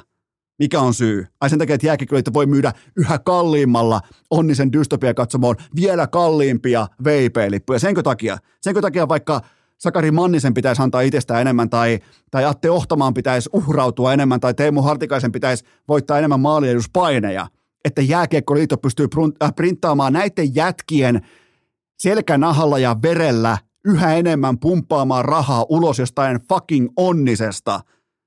Huomaatteko, mitä on käynyt? No jätkät ei pelaa enää tuolle logolle, koska se logo ei enää merkitse samoja asioita. Nämä on inhimillisiä toimijoita – mä oon, mä oon satapinnaisesti noiden jätkien puolella. Sen näki niiden ilmeistä jo kauas. Sen näki hyvissä ajoin tässä turnauksessa. Kattokaa, vertailkaa, kattokaa minkälainen hurmos Latviassa ja verta, verratkaa minkälainen tällainen vähän setämiesten konferenssitilaisuus oli Nokia-areenalla ja hävetkää. Suomen jääkiekkoliitto, vittu hävetkää. Te olette ihan sillä rajalla, te olette tuhonnut, te olette raiskannut, te olette te olette hyvät, että jumalauta hakanneet maan rakoa suomalaisen ison palan kotimaista urheilukulttuuria, joka on siis jääkiekkokulttuuri. Mä en voisi olla yhtään onnellisempi, että Suomi hävisi aivan pystyy Kanadalle. Toivottavasti olisi tullut vielä enemmän lettiä. Vielä nolommin. Joku olisi ihan siis mitä tahansa, mutta kuhan tulee lettiä ja vitusti tässä tilanteessa. Tämä oli tässä. Mulla ei ole mitään muuta sanottavaa tästä turnauksesta. Tämä turnaus on myös ohi. Mulla ei ole mitään, en, en siis todellakaan aio, aio alkaa puimaan jotain.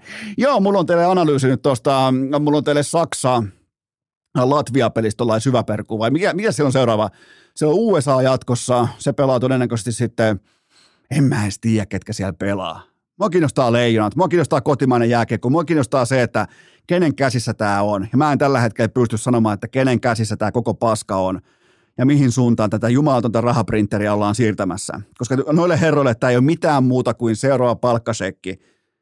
Se ei ole mitään muuta. Kenenkään on turha tulla läsyttämään mitään muuta – tässä maassa. Mä olin tässä asiassa kiinni jo silloin, kun nämä päätettiin myydä eniten maksavalle koko tämä paska. Silloin Kummolan Infrontin kumppaneiden johdolla sulinit kaikki harkimot. Silloin myytiin eniten maksavalle ja nyt, ma- nyt, nyt, nyt, nyt, kun tulee se, tulee jumalauta perintäkirja tulee postiin, niin tällä hetkellä paska näyttää housuun. Ja se kaikki heijastuu pelaajiin. Mä en tule ikinä perääntymään tästä lausunnosta. Kaikki heijastuu pelaajia, sen takia ne hävis. Jääkiekkoliitto hävis Kanadalle torstai-iltana. Joten tämä on tässä. Ja itse asiassa tässä on myös urheilukästin kausibudjetti. Tämä on, tämä on kausibudjetin viimeinen jakso. Tämä on viimeinen kirjattu episodi tähän sesonkiin, mutta taidan kuitenkin tehdä vielä muutaman tähän, nyt kun tuntuu, että kulkee ja on studiot ja kaikki ja yö myöhänkin voi vetää ja voi vaikka sitten tehdä ASMR, mutta tähän käytännössä loppuu sellainen virallinen urheilukästin sesonki ja, ja kyllä mä tiedän, että maantana jatkuu, mutta mm, en tiedä kuinka kauan tulee vielä kolme, kolmejaksoisia viikkoja, mutta varmaan vielä yksi viikko voisi olla ehkä kolmejaksoinen tai kaksijaksoinen ja sen jälkeen alkaa urheilukästin kesäkausi sitten ihan kaikessa rauhassa. Ja, ja muistakaa noin videotervehdykset, ne löytyy nyt osoitteesta hikipanta.fi. Ne on nyt siellä sitten. Jos joku semmoisen haluaa, mä en tiedä miksi haluaisi tai minkä takia se on siisti lahja tai muuta vastaavaa, mutta ne löytyy osoitteesta hikipanta.fi, mutta tähän sen piti loppua, tähän se ei kuitenkaan loppunut. Tähän piti miettikää, siellä kun mä piirsin näitä, tätä, niin tällaista jaksoluettelua tai jaksokalenteria, niin silloin oli just, mulla oli about kuusi päivää vanha pikku taavetti mun sylissä ja mulla oli kynä ja mulla oli kalenteri. Mä pohdin, että millähän vitulla me päässään tonne toukokuun loppuun saakka, että eihän tästä tule yhtään mitään. Siis mulla ei ole minkään näköistä saumaa vetää tätä kautta läpi. Ja mä sen takia otin, otin vähän niin kuin hevosia taaksepäin. Mä uskallan piirtää vaan 90 jaksoa. Ja tämä on nyt jakso numero 90 nimenomaan tässä otannassa. Ää, ja Eikä missattu jaksoakaan. Mä en tiedä, miten tämä on tapahtunut, mutta ei missattu jaksoakaan. Ehkä on vielä nälkää, ehkä on vielä, toisin kuin jääkiekkoliitolla, ehkä on vielä syy näyttää jotain, ehkä on aika tulla duuniin kuitenkin.